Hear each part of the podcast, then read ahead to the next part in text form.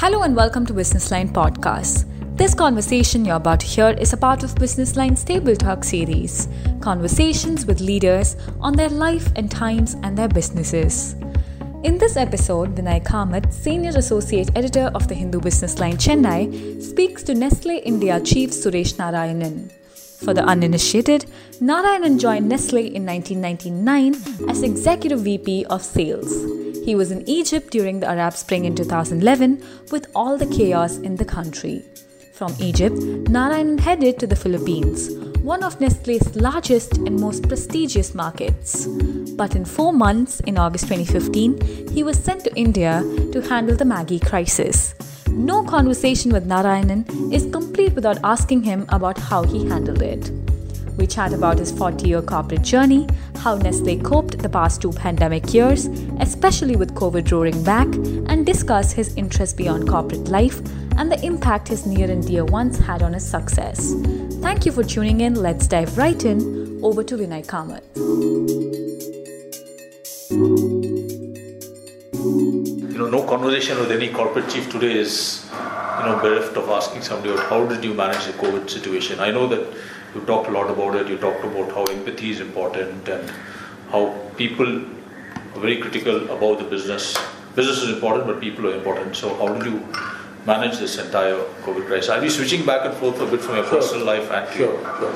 Look, Vinay, I think, uh, you know, uh, leadership styles and leadership contexts uh, draw themselves not only from the experience profile of the person, but also from the uh, purpose, values, and behaviors that the organization that he represents uh, embodies. And to me, I think this has been a very important lesson uh, in the fact that if a company is blessed with a corporate culture, a set of values, uh, purpose, and behaviors that are consistent over a period of time, and that uh, in some sense embody professionalism, but also combine with it uh, the music of empathy and compassion, uh, you can tide over any crisis. And uh, you know, my company, Nestle India, has not been free from crisis. We've had our own existential crisis uh, some years ago. But if there is one single uh, factor that has helped us to come out of uh, very difficult situations, it has been this uh, camaraderie of uh, people. You know, and I told you that, uh, you know, I'm here in the office to meet my colleagues. Uh, it is for me and it is for them a genuine meeting of the family. You know, we, we feel we feel like a spirit that is united by a single cause and by the cause of of the brands, the company, and the context that we that we that we represent.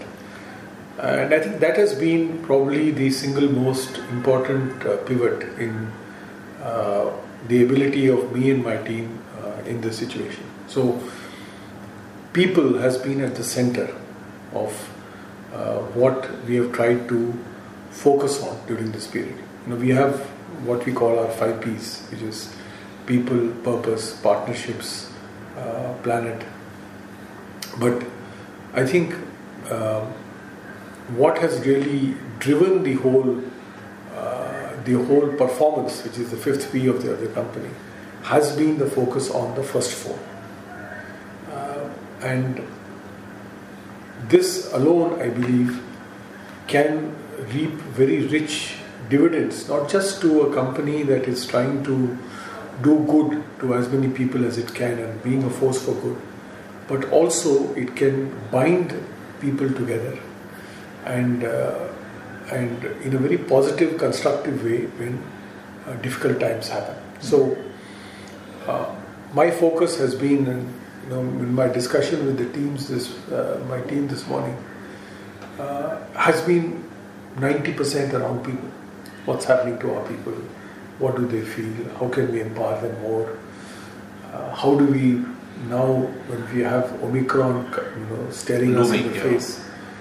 how are we going to, you know, and already two years of, of being apart as a team, how are we going to manage this transition uh, for a longer period of time. That has been the main context and has been surprisingly less on uh, whether we need to address particular brands or particular issues. Those are there, mm. but they are a smaller part of the spectrum. The largest part is really on our people, is on our partnerships. You know, we have number of distributors, we have number of farmers, we have number of entities who we deal with and whose livelihoods depend on us. Uh, and I think, I think these become far more important in the situation in which we are in than just performance. You know, I can I can tell you reams about the performance of the company, and yeah. you can say, Suresh, you are performing, but there are ten other companies also which are performing well. So it's not you're not the only uh, chap who's doing well. Uh, what distinguishes you from the from the others? What I would distinguish is uh, the distinction of our culture and coping mechanisms that we have as an organization. And this comes with purpose, values, and with longevity. Right. Okay, let me just backtrack a bit. So you've been primarily a Delhi boy, or did you grow up? Look, I my my my father uh, worked at the the border roads organization. Okay. So he built uh, he built uh, roads in the in the borders. So my childhood was spent in places like uh, Dehradun and uh, Joshimath, uh, Nagaland, Bhutan. Oh, right. Um, so this is where uh, he was, and uh, so my parents decided that uh, after a certain stage that uh, uh, this kind of nomadic life would do no good for my education. Schooling, yeah. So they sent me to, I arguably, it is the best school I believe, and the best choice that they made for me was to send me to Rishi Valley. Okay. So I studied yeah. at, at, at, at Rishi Valley in Madanapalle uh, for almost uh, five years of my, right. my schooling. So I finished from Rishi Valley, and then my father was then posted in uh, in, uh, in Delhi. Right. So I did my uh, economics honors from Delhi University from uh, Shri Ram College of Commerce. Sri Ram, okay. Then I was wanting to be a bureaucrat because my family background are bureaucrats. My father is a technocrat. His father was a bureaucrat, and you know you know, it's a typical South Indian thing. That, yeah, uh, yeah. Uh, if you are not into IIT or if you are not a doctor, then you should be a bureaucrat. So I cracked the IAS to crack the IAS. That was the that was the objective. So I never applied for, uh, never gave the GMAT, never gave the CAT. I joined Delhi School of Economics, and lo and behold, in my second year, I got recruited by what was then called Hindustan Lever, now okay. HUL, as a management trainee. Right. And uh, uh, this June 2021, I, I celebrated uh, 40 years in uh, the corporate world. Right. So, but um, were HUL recruiting from school apart from the management schools at that time? Well, uh, I think you know HUL um, did have the policy of being a little bit more broad-based, and uh, uh, but they had not come to the Delhi School of Economics for many many years. Right. So sometimes I honestly believe uh, in the in the power of of karma and the power of destiny. Right. Uh, I don't know what it was. They came and they requested people to apply, and they said only the top ten need apply. Right. Because uh, they were very selective. So I applied. Uh, I was not even going to apply. Then uh, uh, the head of the of the placement committee, he said, you know, please apply. You know, at least take a shot at it. And then I spoke to my one of my uncles who was in the IAS, and uh, he told me, yeah, yeah, you know, it's good, good for to get the go through the interview because that in your IAS uh, interview it's quite tough. Okay. And the lever interview is also, I believe. Okay. Uh, so just for the experience. For the experience, okay. he said you go for the experience. Maybe it's a good thing. And my father said no harm, apply for it. And uh, anyway, I, I I believe that I stood no chance because yeah, I was a master's in economics and they were looking for you know business school graduates and IIT and IIM was yeah. like the common denominator in, that, uh, in, that, in that uh, organization. And uh, but I think sometimes uh, when in life when you are not uh, when you are very bindas about the consequences of what you do, you land up doing actually well. Right. That's what really probably happened. So I got I got through the rounds in Delhi because that was the, and then I was called for the final round in uh, in Bombay, and Uh, it was a couple of weeks to go for my exam, so I in fact requested for an air ticket. Never done in the Mm. in the company, but I was given an air ticket to fly down to to Bombay. I went through the interview round, and you know we had case studies. did you meet the chairman then? Uh, not at that time. Okay. Uh, we had uh, case studies. I, I didn't know honestly Vinay what a case study was because Right. I know theorems and hypotheses Right. uh, in economics, but I didn't know case studies. The, so the I business asked. case, yeah. Uh, so uh, business case study I've never done. So I remember there was a young lady from IIM Calcutta next to me, and uh, I asked her. I said, "What is a case study?" So she Okay. looked at me. And she said, "Are you telling me you don't know what a She was astounded. Okay. so I said uh, maybe she felt one less uh, competitor anyway because this guy will flounder. flounder. She said no, it's a, it's a, it's a business write-up and then you'll be asked questions on it and there'll be discussion around it. So I, I went through that, uh, that case study and uh, in half I was, more than half I was certain that I was not going to make it. I said look, everybody here is so clever and so articulate and so much into it because their IIM time has been spent on case studies. And what am I, a fellow? Were you able to feel those questions, though? I was I was able to. I I, I think I did. I must say that uh, I answered more generally, and uh, one of the characteristics I have is that I don't get uh, I don't get tongue tied. You know, I I can make a reasonable answer uh, Right. even if it is not the most uh, most uh, intelligent or evocative answer. So I did do it, and then um, uh, the gentleman was selection and, and training manager. I remember. Uh, there was a gentleman called Mansukhani. You know, Mansukhani, okay. Mansukhani. So T. Right. Mansukhani came and he said, "Ladies and gentlemen, not all of you uh, get selected in this company and go to the final interview, but uh, all of you are very bright and all of you are great, and you know, etc. etc." He says, "But we have shortlisted uh, Mr. Suresh Narayanan for the final interview." So Out of how many candidates? after I think we were what 14 or 15 of them. Oh, and you're the only one. Oh, wonderful. So I, I, I fell off my chair. I said, look, I mean, there must be some mistake. I said, no, this is Suresh Narayan. You are Suresh Narayan.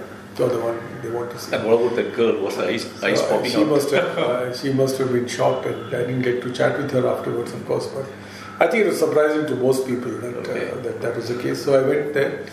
Um, So you dropped all your plans of the civil service? Yes, because I went uh, went for this uh, final interview, and uh, one of my uh, the mentors in, in my, my, my career, Mr. R. Gopalakrishnan, uh, was also on that panel, and uh, it was a it was a stellar panel to think. You know, um, uh, Shunu Sen, who used to Oh, yeah, Shunu used to write for us. Yes, uh, Shunu Sen was Wonderful on the stuff, panel. yes. Uh, then there was Tarun Sheth, who's a great uh, uh, management development Yeah. manager of the company. He set up Shilputsi Consultants afterwards. Shilpachi, yeah. Yes. Yeah. Uh, he was there on the panel. R. Gopalakrishnan was there on the, on the panel.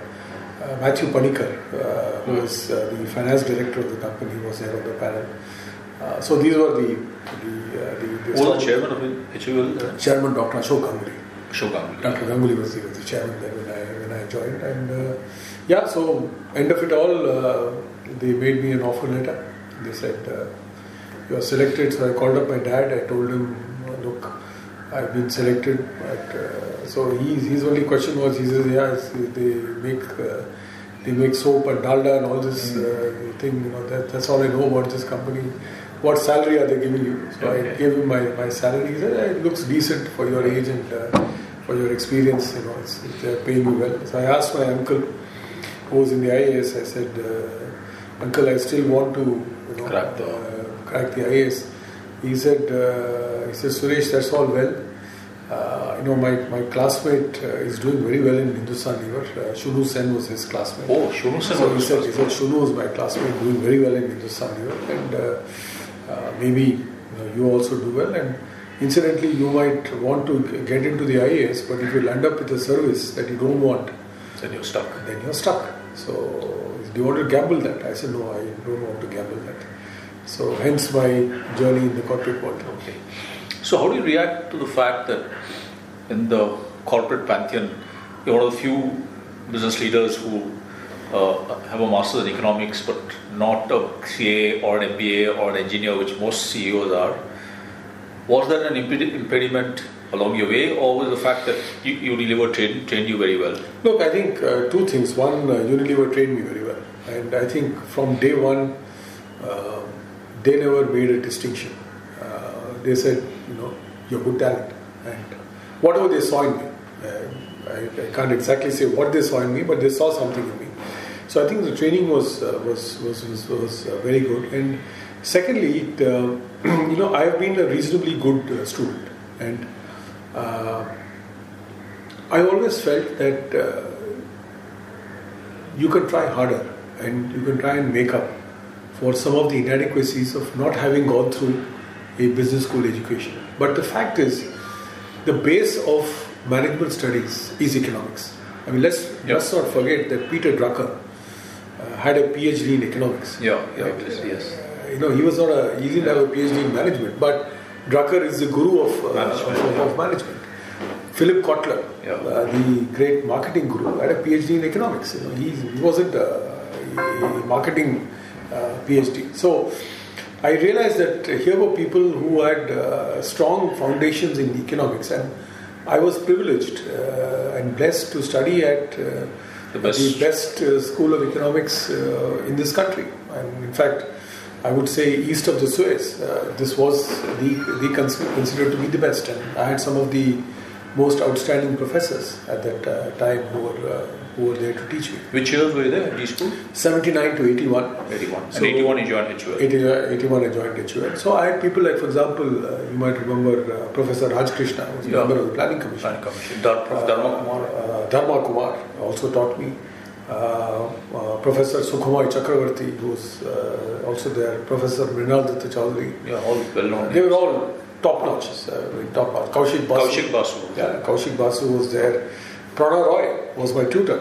Yeah, uh, actually, yes. Yeah, he's from D school, correct? Yes, he was also uh, from D school. Pulin Nayak, many, many. Uh, Professor A. L. Nagar for mm. econometrics. I mean, these were they were giants. I mean, they were they were the best in their field. So I've learned with uh, I've been taught by these people. So I, I never felt intellectually inferior or uh, felt inadequate. I was said I have to catch up on some of these things. But your training quickly brought you up to speed on business concepts, on yeah, sales, were, and procurement. See, I think one yeah. of the things,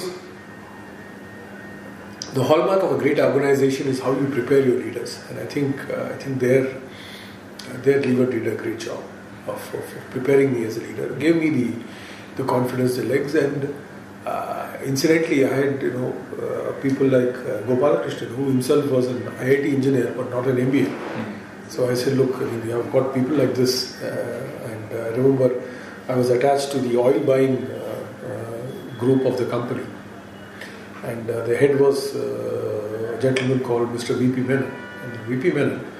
did not have any formal qualifications, rose to be a very senior guy in the company. So I said, look, all these people don't, don't have any, uh, you know, qualifications that uh, have distinguished them for that job, but they've done extremely well. Mm. They've been, uh, they've shown their mettle, and they've shown their caliber, and they've risen to these levels. I will take a shot. And, uh, so how long did you spend Levers? Levers, I was there for almost uh, 16 years, and. Uh, and I must say, I was very happy. I'm grateful. I'll always be grateful to, to Levers for uh, making me the the business manager and the leader that I that I that later on I, I went on to be. I think I think it was it was a lot. Uh, hugely grateful to, to, to, to Nestle for giving me the opportunities to do the things that I did. And uh, I think convincing me on the power of, uh, of not just scale but also culture to make things happen. And uh, to all my colleagues, I think I have many I'm still in touch with a lot of people uh, in the old Lever organization, and uh, when I was there in at Colgate, which I think. How many years were you in Colgate? Uh, just a year. Okay. Just a year. Colgate is a is a very fine company. I think it's one of the most human companies that I've. I was actually a little bit scared when I joined Colgate because I had this misapprehension on what is uh, euphemistically called the American style of management. Uh, but Colgate was anything but that. And, and I think a, a, wonderful organization with great set of values and, uh, and uh, solid uh, foundations in the country. So legal you spent in various functions? Various in various businesses. Various ASM functions. businesses? Yeah, I was. I started my career in the animal feeds uh, division in uh, in Nagpur and then in Ahmedabad. And then I, went, I was part of the new products uh, division in brand marketing.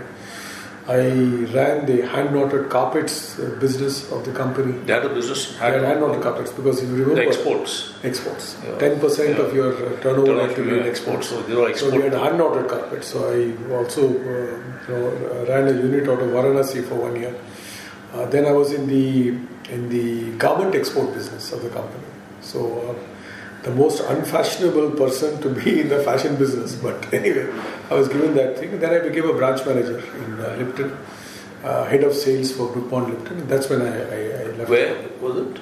In Brooke Bond? Uh, Bro- uh, Bangalore? It was in Bangalore. It's the combined company, Brooke Bond and Lipton Yeah. came together. So I was uh, the head of sales for uh, for for that company, and uh, that's when I shifted to uh, to, to Colgate. So uh, I must say that uh, yeah, I've had more than more than a dozen moves, uh, Vinay, in my 40 years. Some international, many domestic, but uh, I think each one I've learnt each one has given me a, a different exposure, a different set of uh, problems, uh, many crises. You know, Yeah. I, you know I, I keep, I don't know whether I was blessed or whether I was uh, chosen or I was cursed, uh, Yeah. but I've seen numerous crises in my. In So my, which are the ones? I mean, no, I mean, no conversation will be complete without asking about that Maggi crisis. But which are the other crises? Uh, Well, my my first uh, my first assignment when I was in uh, area manager for the animal animal feeds business in Ahmedabad, a small unit, you know, uh, it is a great nurturing ground for entrepreneurs. The company then had that business which is sold afterwards. Uh, you ran a unit and it produced cattle feed and poultry feed and you had workers, you had a factory, you had a sales area and you were the, like the general manager of the unit. You were called an AFS area manager. I really fancied that job even though it was not fancied by many because it was a bit of a dirty job. You, know, the- you had to sit in a factory which, which smelt of fish meal and all hmm. kinds of stuff. But I quite have, kind of enjoyed it and, and I didn't like the trappings of a regular office anyway.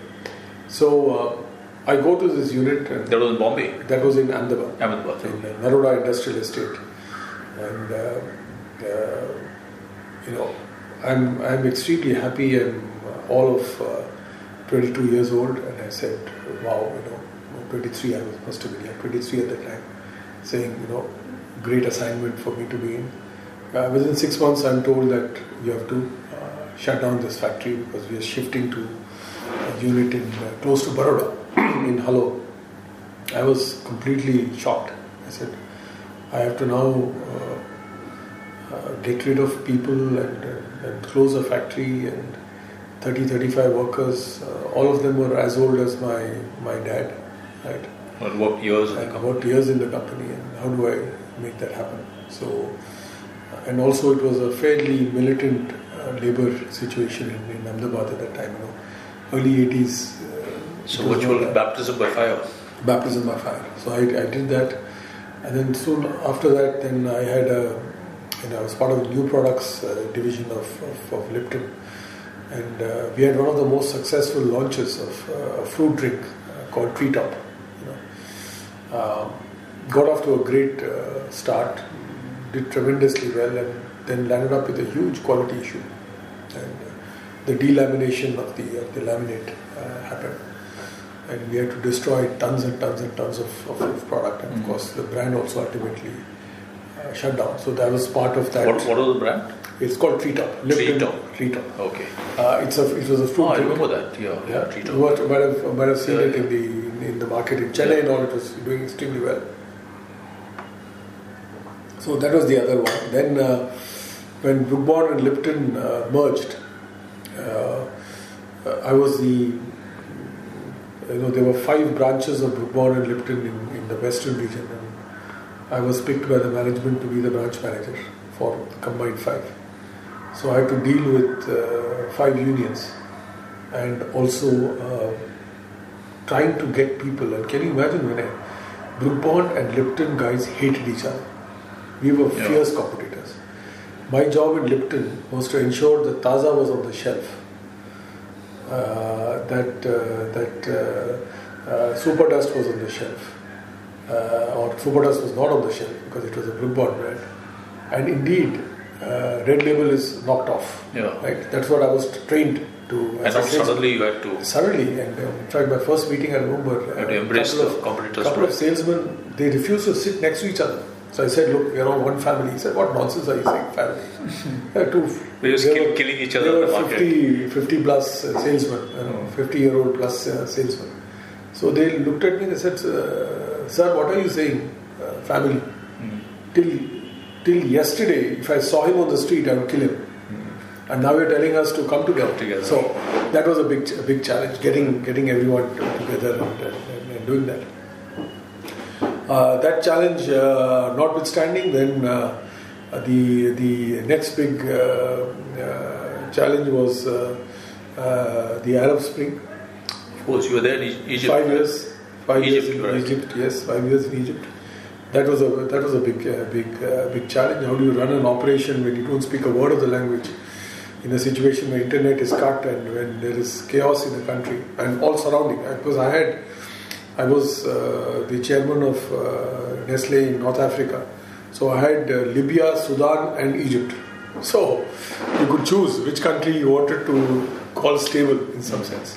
That time, I think Sanjeev Mehta was also at Unilever. Sanjay Mehta was the chairman of Unilever Middle East. So, Yeah. both in Egypt at that time? Yeah. Okay. No, he was he was in Dubai, Dubai, okay. looking after the entire uh, Right. Middle East and. And you were based in Dubai as well? I was no, I was based in uh, Cairo. Cairo, okay, right in the heart of it. I was there when it started, 25th January 2011, Okay. Police Day, as it is called. Turned out to be, and my office was not very far. My my office, uh, you know, I used to uh, be in the HSBC building in an area called uh, Zamalek. Uh, that was barely uh, uh, 10 minutes drive from uh, Tahrir Square.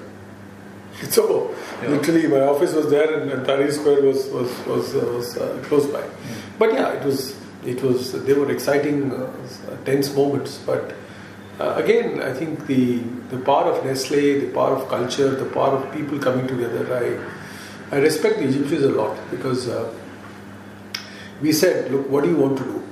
Uh, first thing I said to my team was, my management team was, I said, maybe we decide to send back our families, but none of us will leave this country.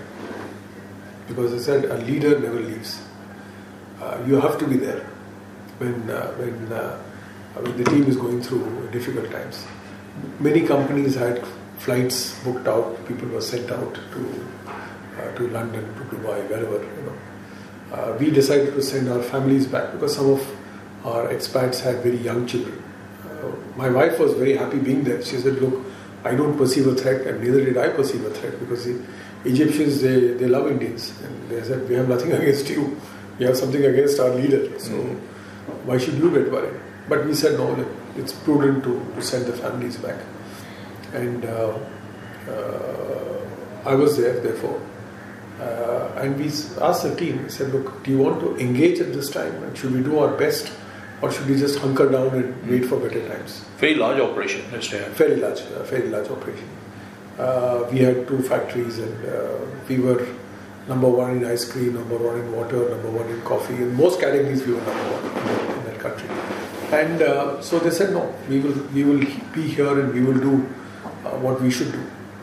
So in the five years, uh, the the company grew by an average 25% each year. And we invested Through the crisis. throughout the crisis. And we invested more in five years than we invested in the previous 15 years. So we put up new facilities at that point in time. We were top of the charts uh, in recruitment. At the American University of Cairo, uh, Nestle was one of the sought after companies. Youngsters joined us. We opened a new head office at that point in time. Uh, very vibrant, very, uh, very uh, uh, innovative uh, group of people we got into the company. The company did well. So, crisis was an opportunity. And uh, of course, from there I went to Philippines briefly because I was given the, the uh, you know the respite saying of being five years in uh, Right. in, in, in an absolute storm. The company was very considerate, sending me to Philippines, which is one of our biggest and most prestigious markets in, uh, in large market? One of very large market. Okay. Uh, we were, I think, the fourth or fifth largest company in the country. Right. Uh, but then that was only a short four years, uh, four months Four months. when the Maggi crisis Yeah. uh, happened. So coming to that, I know you've talked a lot about the Maggi crisis and various fora and all that. But just two questions from that. What were the learnings for you personally from that crisis and the learnings for Nestle as a company from that Maggi crisis? I think uh, a few, personally, a few lessons for me. I think uh, the three most important lessons is uh, the power of purpose, of sincerity, and people. I think that is what it was. Uh, whatever was done, I know a lot is attributed to me, but I think huge amount was done by the people and the partners in the company. And uh, I think we were, we are always an ethical, honest company. My job as the as a, as a leader at that point in time was to communicate that, and uh, uh, I think I'm I'm very grateful to the to the to, to, to the media that for having also reflected on the decency of the company and of putting out the facts as they were. And I think that for me is very important. So the power of people uh, and the power of purpose very clearly was, was, was a big learning for me. Number two is that uh, uh, many times reality is not reality, but perception is reality. Yeah, that's true. So uh, I think the perception that initially went around that something was horribly wrong, and where we took our time to, to, to respond. Not because we didn't want to respond, but, but Nestle's style is always that you deal one to one. If there's an issue with the regulator, you deal with the regulator. You don't allow yourself to Be sidetracked, multiple yeah. be, be sidetracked. So that was the intention. But unfortunately, that's not the way in which uh, Yeah, the just spiraled out. public and the, the media looked at it, and it spiraled out of control. And also, if you recall, uh, Vinay, that was a it was a perfect storm. There was no other big piece of news, either economic or political, at that point in time. So we became, you know, we are, you know, we are a popular large brand of Maggi, but we are not the biggest thing in this country. We, are, we are one brand among many brands. Yeah. And we- became a whipping horse. We became a whipping horse. So in a, in a sense, I think that was the uh, the, the, the, the second uh, the, the lesson that reality is never reality. Perception is is, is, is, is, is reality. And the third one really is uh, that it gave us, uh, you know, it was it was like a trial by fire, and it helped us to strengthen the company a lot more. So we became a more innovative company. We became a more inclusive company. We became a more approachable company. You know, That's my, true, yeah. My my uh, my own uh, both the backbone and the capability to meet uh, people in the media in different walks of the environment uh, to explain our point of view uh, became a lot more. And uh, I think you know the fact is that all that translated into performance. So I remember when I when I took over, uh, the share price of the company was I think five thousand odd. Yeah, some 20,000 or something. Right. Wow. It's now hit uh, hit about uh, almost 19.5 or something. 19.5 or so. So uh, I think I think that was that was uh, translated also uh, into, into into performance, and uh, uh, these also then become become important lessons for the company as well. That uh, yeah. So was there a brief given to you by the top management of Nestle or you just made your own brief? No, I think, think one of the things is, is that uh, you know I obviously I was put in here because I had the complete uh, trust of the of the top management. I, mean, I remember when uh, the, when this happened, when I got the call from my global CEO and from my immediate boss. Uh, Who was that? Uh, there's a lady called Wan Ling Martello. Want? Wan Ling, W A N L I N G. Wan Ling, okay. M A R T L O, Wan Ling Martello. She had uh, come to us, she was the CFO of the company. She had come to us from Walmart and uh, uh, she called me. She Swiss, Switzerland based. Switzerland based. And she was the uh, the uh, the director in charge of Asia, Oceania, and Africa, and uh, she called me up. She said, uh, "Suresh, we want you back in India." Uh, so I was I was quite stunned you know, because here I was in Philippines and having a, quite a nice time, and uh, so I I sort of told my wife. I said, "Look, uh, you know, there are three hundred thousand employees in this company, and I don't know why I'm the only fellow." who seemed to be selected for this uh, for this particular job.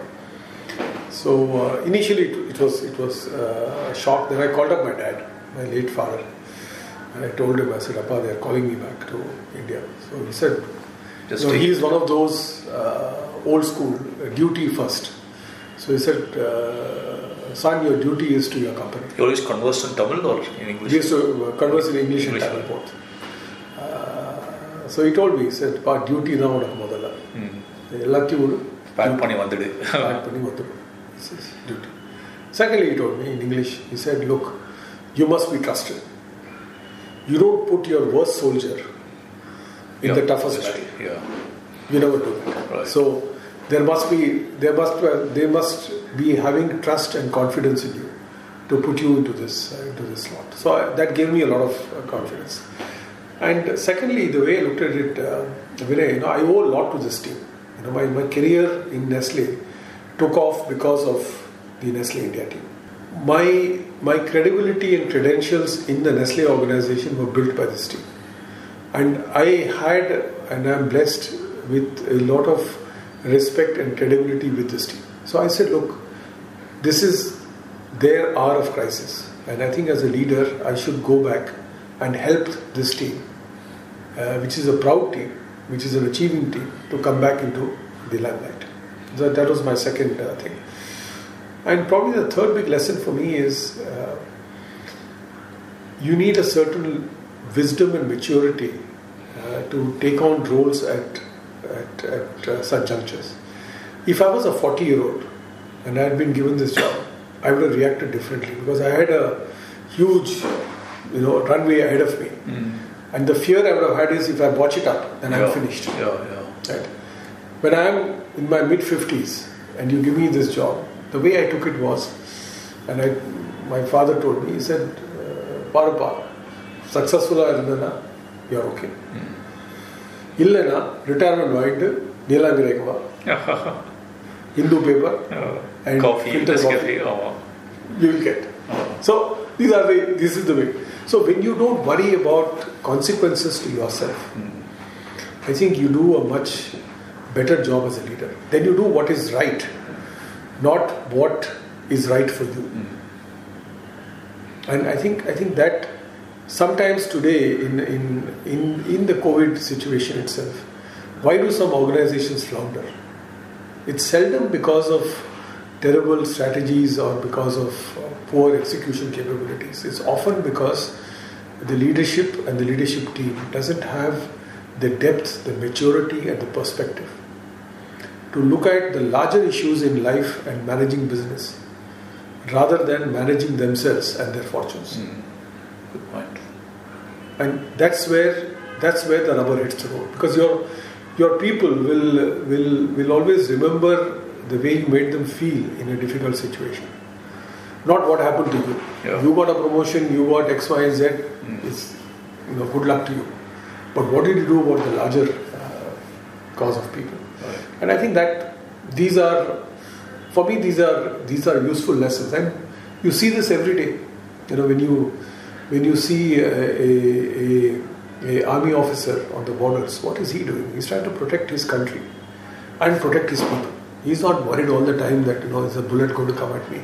So if you're less worried about the bullet coming at you, but more concerned about the bullets not spraying themselves on your people. So let me jag back a little. Uh, so I heard that you're very fond of dohas and couplets, and your uh, does this come from your background in Hindi? And surprisingly, it came out of uh, my my Hindi in uh, you know firstly my first language I learned was Hindi because right. my, uh, when I was born my father was in Bhopal and uh, with the PWD and then he uh, he shifted his job to Border Roads. Okay. And then we went to Dehradun. So therefore, Hindi, Hindi became my, my, my, my almost my first language before I learned anything else. But actually, my, my love for Dohas uh, is completely and totally attributable uh, to my Hindi teacher in Okay. Rishi Valley, a venerable gentleman called Mishraji. Mishraji. Mishraji. So Mishraji is the one who gave me my love for Dohas. And uh, because he used to read them Right. with a lot of expression, and somehow it triggered something in me that you know it's it's it's meaningful. And he used to explain the meanings also extremely well. Right. So all the dohas that I that I sometimes say are dohas that I remember from, From school. 45 years ago Okay. in school.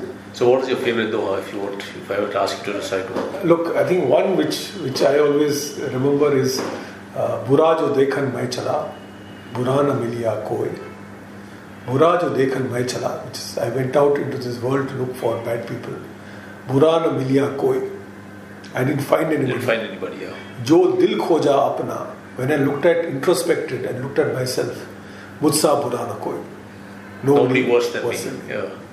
So I think that constant quest to be a better human, to be a better person, is what uh, Sant Kabir said. This is a Kabir doha. This is a Kabir Doha, and, and this was uh, uh, told to me first by my Hindi teacher. And like this, many do- dohas he used to. Okay. In fact, he used to compose some of his own. We were in, uh, in a hostel. Yeah. So uh, in the morning he used to, to come and, uh, and to wake us up. Normally, you know, you would expect a teacher to knock, knock, and say, get up, get up, get up, get up. But uh, he would he would say, uh, I think something that he himself composed. It went like this. It said, "Ut jaag musafir, ut jaag musafir, get up, Traveler. traveler, bhor bhai."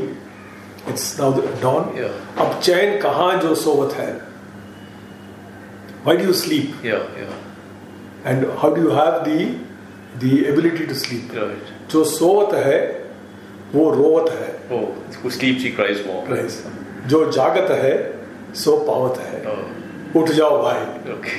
you know so I remember this because he used to uh, I think for two three years he was my housemaster So you remember And this for all these years? yes and he used to say this to you every morning so I think you know I think that just gets embedded in your. Uh, one of the one of the things uh, when I reflect on, that's what I'll probably do in my next stage of my career is, I want to be a teacher because I think the greatest impact anybody can have in this world, apart from of course medical and you know th- those uh, people who save your lives, is actually the teacher.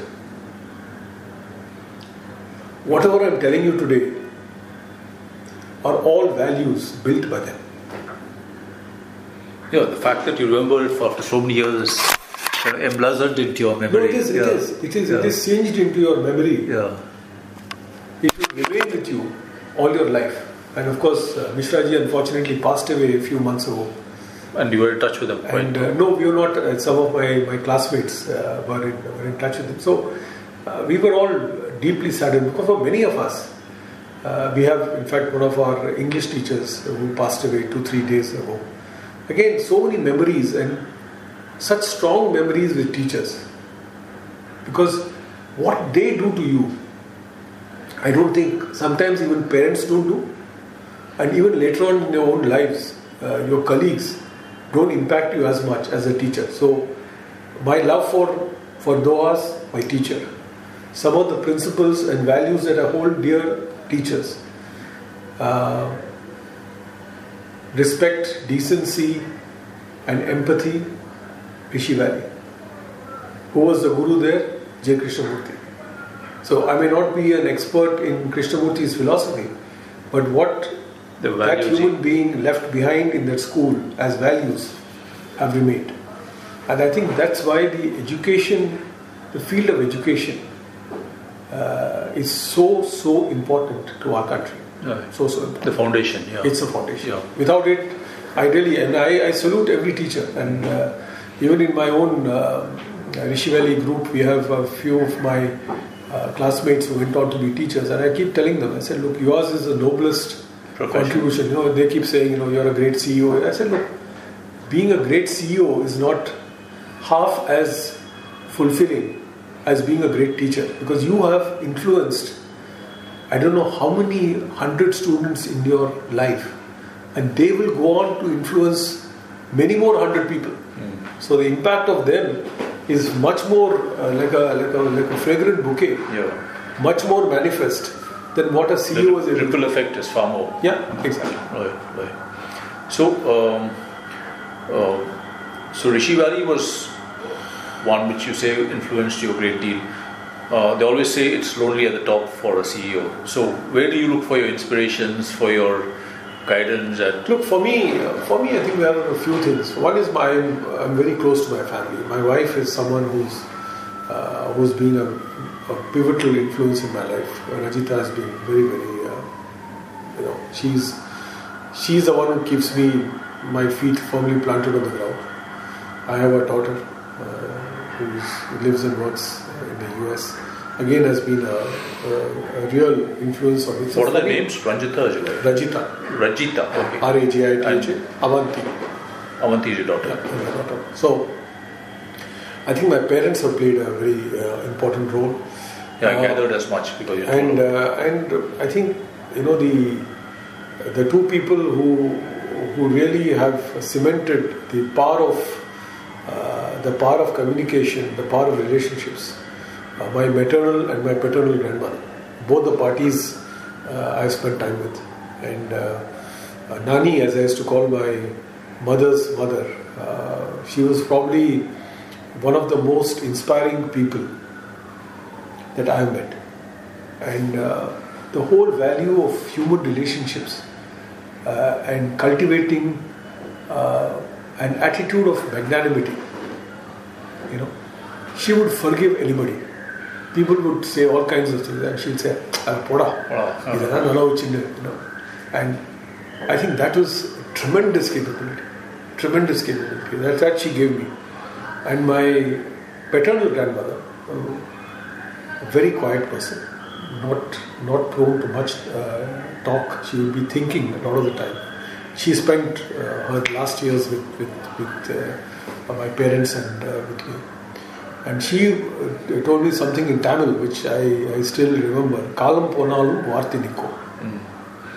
So she used to say, times will go by, but the words Your will word remain." Yeah. So she used to always tell me, alandu pesi. Careful with your words. Be very careful with your words and, and, and, and say only what you mean. Wonderful.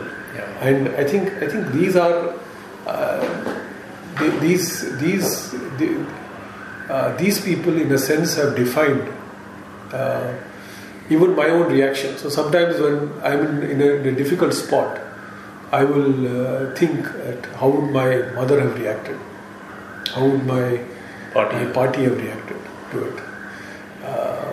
My mother was a lasting influence on me, a very imaginative uh, person. Uh, storytelling, you know, she's a, she's a master storyteller. She could What's your mom's name? Shanti. Shanti. Yeah. So she would uh, she would say stories uh, at a drop of a hat, and she would articulate many stories. So we actually had a, we actually had a language because we didn't want our father to understand, my father to figure out all that we were saying. So we had we had a language that was part Tamil and part English, and a bit of Hindi thrown in Okay. that the two of us only would speak. In what would be the moments where we didn't want my dad to understand what we were saying. Okay. And uh, so, I mean, it's it's uh, it's this kind of uh, this kind of uh, warmth of uh, relationships.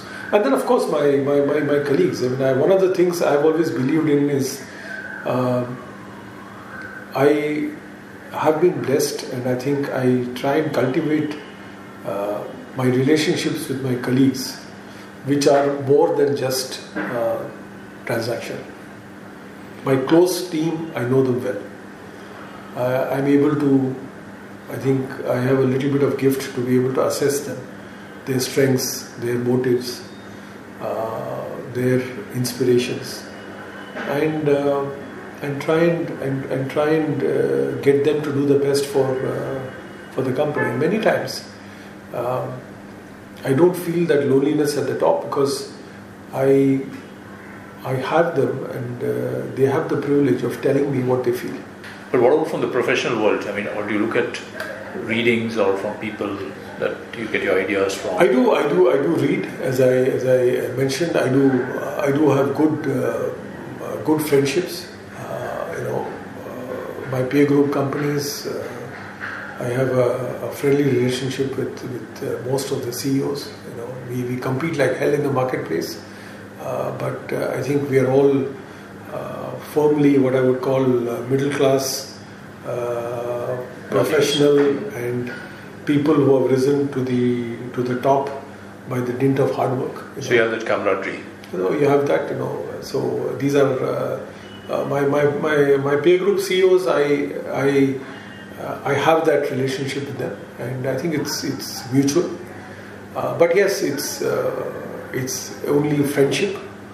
Uh, when we compete, we compete head on, and I I've never I've never compromised on that. Right. You know, that's that's something that missing a target, missing an objective, missing a KPI is is yes. anathema to me. I don't like it. Right.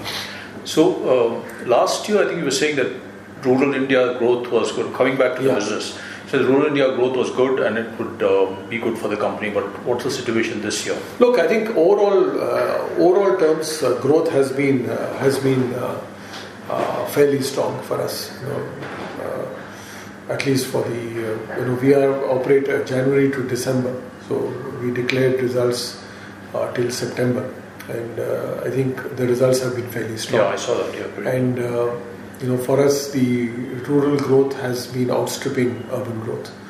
Uh, and this has been true for the last couple of years. It's not just uh, just last few quarters. Uh, so we, we do see, you know, we'll have the bumps, you know, with the way I see it is with with with Omicron, we might have a few bumps. We don't know. Right. Operational issues, but I think we have learned along the way how to cope with it. I think when it first hit us, uh, it took all of us by surprise. But now we have got coping mechanisms: manufacturing, logistics, distribution, uh, selling, marketing. You know, we've we've we've got internal mechanisms now which are fairly strong. Uh, I do see that uh, you know, if God willing, if Omicron doesn't turn out to be a, a huge, uh, a complete disaster for the country, that actually we might recover uh, quite strongly. Uh, because I, I don't, I see ourselves as a strong consumption economy, and uh, I don't see ourselves derailing so quickly. Right. We will, we will, of course, if this leads into, uh, God forbid, something like the second wave that we had in May, June, one doesn't know. I can't I can't say how, how bad it, it can be. But uh, if it turns out to be relatively benign, uh, I think the whole sector, uh, the, the consumer sector, should be uh, should be in for relatively uh, smoother uh, growth. Of course, the specter of inflation is still on us. Yeah, costs. Yeah, costs are up. you know, across the board, you can see uh, manufacturers have had to take up prices. Commodity, packaging costs, everything, everything, is everything is up. Plus, of course, petrol price, diesel price, everything is up. So that's something we can't run away from. I said this a couple of months back. I continue to maintain that I think the specter of inflation is something that we have to watch. So, are you going to see a round of price hikes from next Nestle? We've already had uh, some price uh, hikes that we have done. Uh, we are watching, and uh, you know, we would we would we would not want the the engine of growth to be impacted. Uh, and you know, for us, penetration-led volume growth is the core of what has been our successful mantra in the last uh, five to six years. One wouldn't like that to be derailed, but uh, we'll have to see as, as right. things go by. Do you see that 25% from rural areas contribute to your sale? Do you see that going up? Well, we are we are strongly uh, putting behind uh, a rural strategy which has been already uh, you know in the, in execution, which is getting into uh, 120,000 uh, villages, uh, getting into uh, into more of the tier two, tier three type towns, putting in more infrastructure, tailoring our portfolio, putting in more feet on the ground. Mm-hmm. so all that will continue. So I would see the dial uh, gradually starting to move, uh, and uh, this is gives me the confidence that uh, the time for Nestle has really come in the minds of the consumer, and uh, it's not just an urban phenomenon. Today in smaller towns, people know Maggi, know Kit Kat, know Nescafe, know our nutrition brands, and uh, that's heartening. And with the post-pandemic, where quality of nutrition, uh, quality and safety of brands, and longevity and, uh, and uh, reputation of brands have become very important. Yeah, you talked last time when we had a conversation. You said you, you a lot of new products in the pipeline. Yeah. So have all that rollout happened? Yeah, we have. Uh, you see, we've uh, in the last uh, three to four, for the last four to five years, almost 90 new products have been have been launched. Uh, we have uh, another 20, 30 uh, projects on the on the Okay. right? So, but I think at the moment, what what we are trying to do is really focus on the core to see that the core continues to get the strongest support because in any business model the core that contributes to more than half your turnover and more than half your The profit. core is for you to ba- the milk food, uh, the baby food. the, the, uh, the, the, the current uh, portfolio of brands that we've got in meals and nutrition, in uh, prepared dishes, in chocolates, confectionery, and in coffee, these, this is the core. yeah, So, this core, we would like it to, to keep growing. to Yeah. keep growing and to be having adequate fuel for growth. So, in terms of uh, advertising and promotions, uh, in terms of distribution support, uh, capex support, etc., etc., that this this remains strong. We have, as you know, announced 26 billion, billion uh, billion of, of investment. Uh, almost half of it is now completed. Uh, and that will really be supporting these four four categories. The innovation platform uh, is also working on hyperdrive, but the innovation platform will start seeing even stronger traction when things start becoming a little bit more clearer on the environment.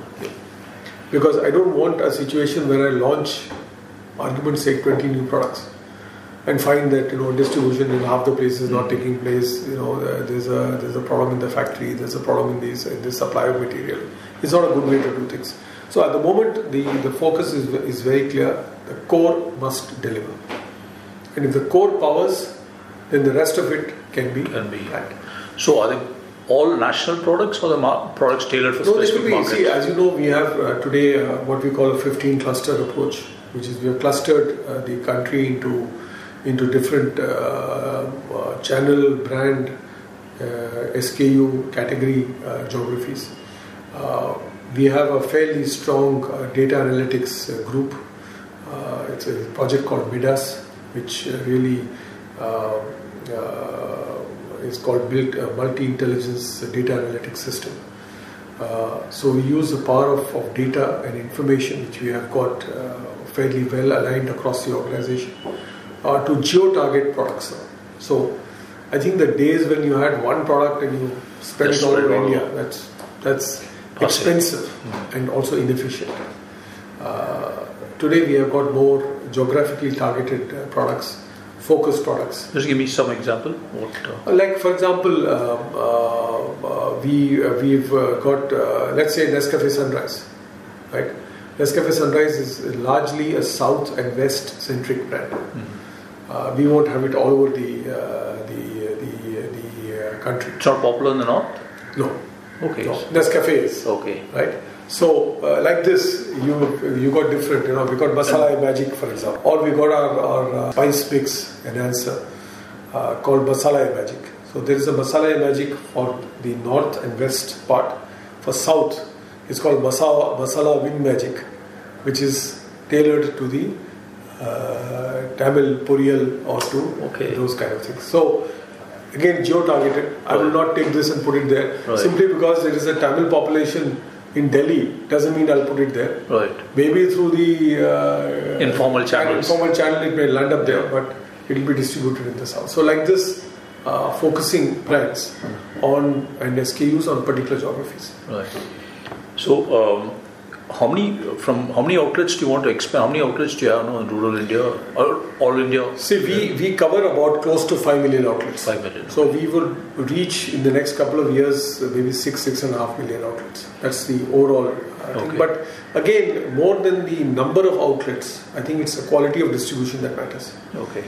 uh, for us because uh, we will never be like a like a uh, like a like uh, you know uh, categories like biscuits or tobacco.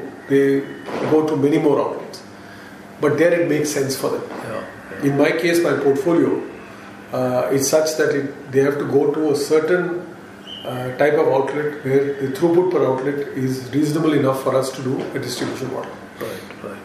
Just one last question before we maybe we can converse over lunch as well. Um, are there any irreversible consumer trends you have seen in this past two years which I think there are there are three trends which me will be will be irrever- irreversible. Number one is the trust and uh, uh, the trust in the quality of reputation of brands. That uh, I think the the the older, more proven brands will have an advantage. Number two is uh, uh, seeking uh, immunity and safety for the family. That is not likely to go away because this COVID doesn't look like it's walking away tomorrow. And then God knows what else follows on this.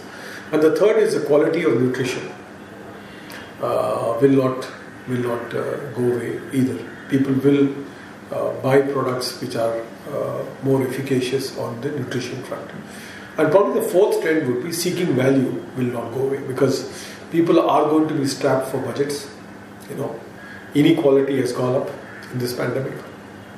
Those who can afford can buy anything. Those who can't afford are struggling. So seeking value will continue to be important. So these four trends I think are going to be here for a while.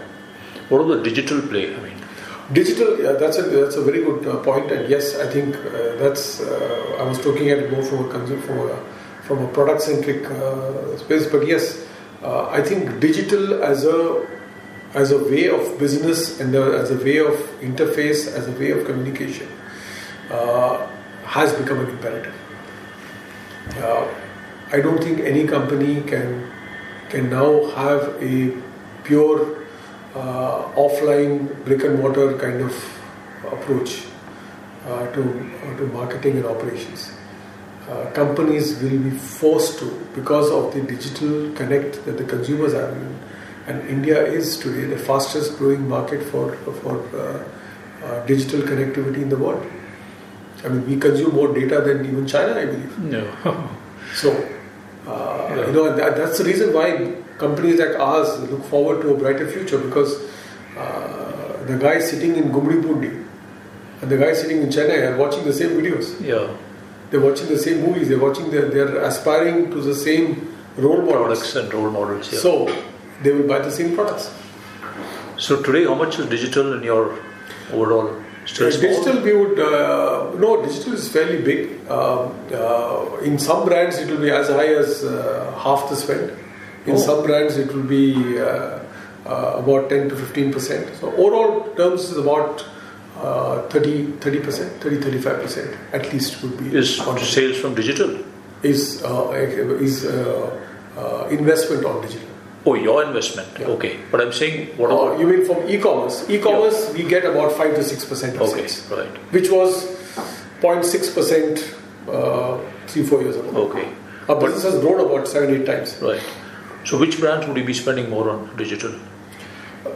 Many of our Maggi spends a lot on digital. Okay. Uh, Nescafe spends a lot on digital. KitKat spends a lot on digital. So these are Milkmaid spends a lot on digital because this is where the consumers are. Consumers are. I mean, the- during the pandemic, uh, baking, for example, Yeah, has become a very, very important hobby. so Milkmaid was suggesting. Milkmaid, I know we again- ourselves have bought a lot of Milkmaid. And where do we where do we put Milkmaid on? Digital. Yeah. because all the baking sites and many of the you know one of uh, our, our own site milkmaid.com is also one of the most frequented sites for uh, dessert recipes so it's become a huge hit for the baking uh, uh, aficionados So, just curious, an organization like, say, Nestle, I ask this question of most CEOs. Most of you, your middle management, are all grown up in B schools and all from the 80s. So, is there somebody actually teaching you the new media, the social media? Is there any I, I training know, I- going on? well, we do get uh, exposed to it. Uh, what I really try and do is to learn from the youngsters in the company. I, I don't, I haven't done serious reverse mentoring of, of, of a sort, and especially in COVID times, it becomes even more difficult. Uh, but I do ask uh, dumb questions at these meetings because honestly, my level of exposure is, is quite limited. And No, and these youngsters are kind of born to it. yeah. So I think it's uh, it's fascinating to see the way in which they think about uh, about these things, and uh, yeah. Therefore, I, my first lesson was when we came back with uh, relaunched Maggi in 2015 uh, after the crisis. Uh, the my my first instinct was to launch in the trade. You know, to go. That's the way I was being taught. You know, Yeah. go to shops and uh, give boxes of sweets and and hug each other and you know, launch the brand. Till a youngster, uh, an assistant brand manager, he, he told me, "Sir, uh, I have a slightly different idea." I said, "What is your idea?" I said, "Sir, let us launch it on Snapdeal." That time Snapdeal was Yeah. was big. So I said, "Why Snapdeal?" He said, "Sir, my generation, uh, which is generation for for Maggi, Maggi. Yeah. uh, doesn't go to the shops anymore. We order online. Amazon and others. are And you launched, I remember you la- launched large packs, right? Yes. Okay. We had those special uh, Yeah, uh. Maggi packs. Yeah. Uh, 60,000 packs. We put them on Snapdeal. I remember. And they were they Snapped went up off, then. they went off in less than 10 minutes. Yeah. And we had uh, Vinay more uh, PR advertising than what we would have generated in six months to a year.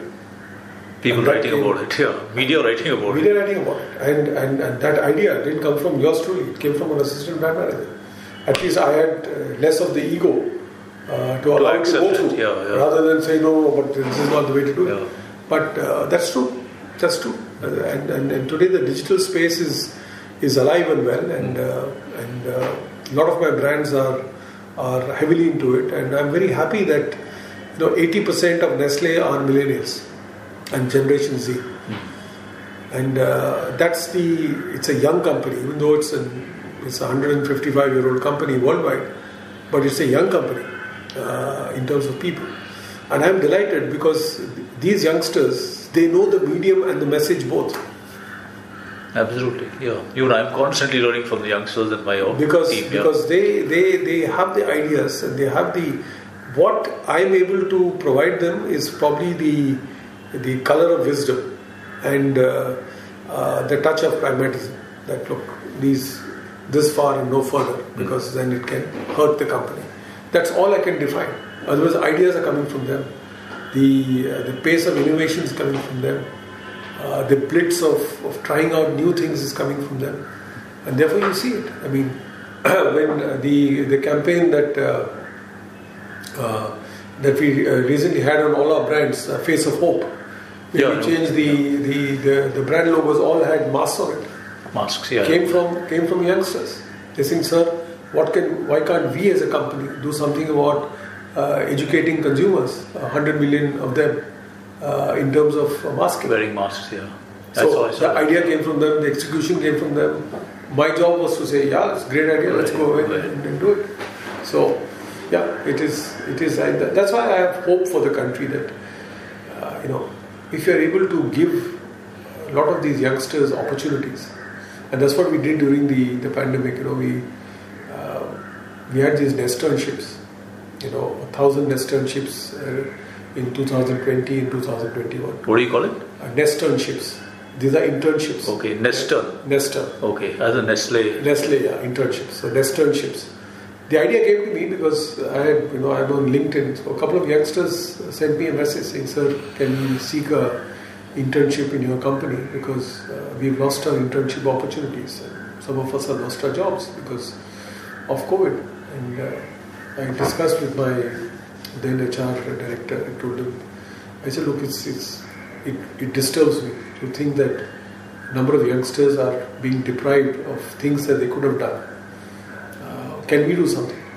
And I'm really proud that uh, people in my company came together, a lot of them youngsters, saying, Sir, let's have a one month uh, paid internship program Online. ongoing. Uh, we recruit them from you know anybody can any graduate postgraduate can apply. So we don't have only IIMs or whatever anybody. So Jammu University, Bundelkhand University, Madurai University, Chennai University, whatever, wherever you are there, you apply for it. And then there is a screening mechanism. Uh, we had uh, we had a screening uh, company that uh, helped us, and we we got them in, in all virtual internships. Thousand, thousand, thousand each year. But massive exercise. Massive exercise. We did thousand in 2020, thousand in 2021, and at least 2,000 youngsters. Normally, our internships are anywhere between 20 to 30 people each year, but we opened it up. So what do they do? You they give them do projects. projects. We give them all live projects, and they have got mentors. So what we do? Three things. They have live projects, which are useful that will be acted upon. They have mentors within the organization, again dealing with them virtually. And then third, we give them free uh, classes in interviewing skills and CV writing. Okay. How do you write your, your, your CV? So you had some expert talk yes, to them yes, we virtually. had, we had that. And at least I'm, I'm, you know, I'm happy that 2,000 youngsters had this opportunity. And importantly, Vinay, you know, in our uh, CV-driven uh, society, if you put there, I did an internship in That's Nestle, it carries value. So other opportunities are open for them. Somebody will say, okay, this, this boy or girl has. But anything translated into employment in Nestle itself? A few of them are being recruited by the company. And also, it opens the eyes of my own people to the fact that talent is available everywhere. Everywhere, not just in. You don't have to go to top 10 business schools to recruit, uh, recruit talent. I'm sure none of the top 10 would have applied for this. No, they, would- they don't need to. Yeah, because they they get need to snapped because up they get, anyway. they get snapped up Yeah, anyway. yeah. But uh, no, a lot of a lot of youngsters. Oh, a lot of youngsters. wonderful to hear this actually. Yeah. Uh, you know, we. I was very happy that food technologists, uh, digital marketers, uh, manufacturing specialists, electrical engineers, uh, and uh, some people from you know, and, and most of them Vinay were from small towns. Wonderful to hear actually. Yeah. For small towns, they are applying and they are they are coming. I'm, I'm happy that at least an opportunity is being you know and this is where you know every time we, we keep saying that look the government must do this, the government must do it.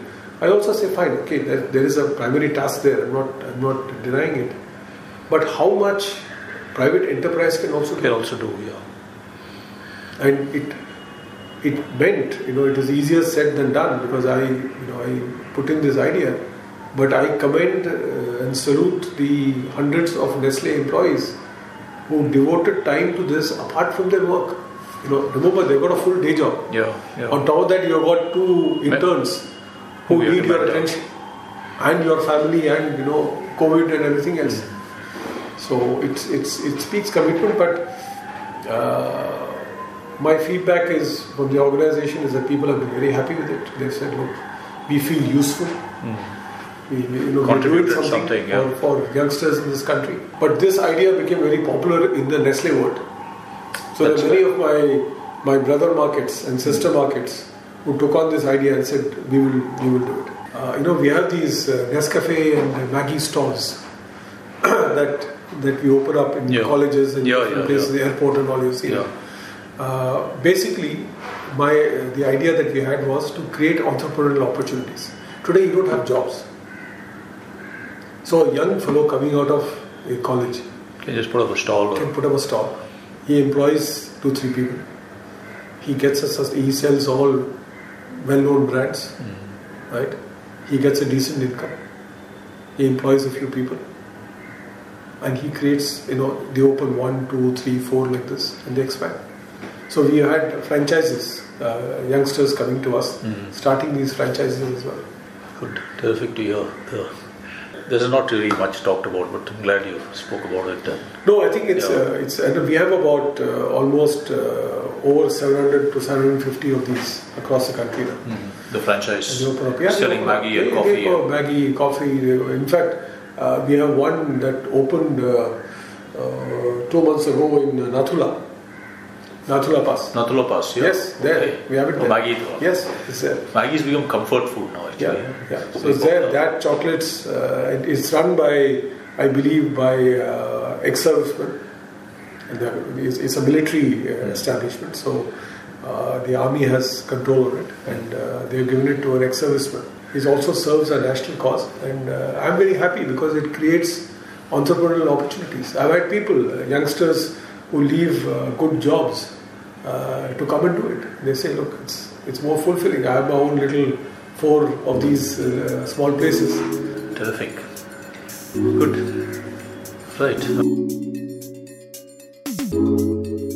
If you like what you heard, share the link, check out our site thehindubusinessline.com and watch our videos on youtube.com backslash thehindubusinessline. That is youtube.com backslash thehindubusinessline. Thank you for tuning in. You'll hear more from us next time.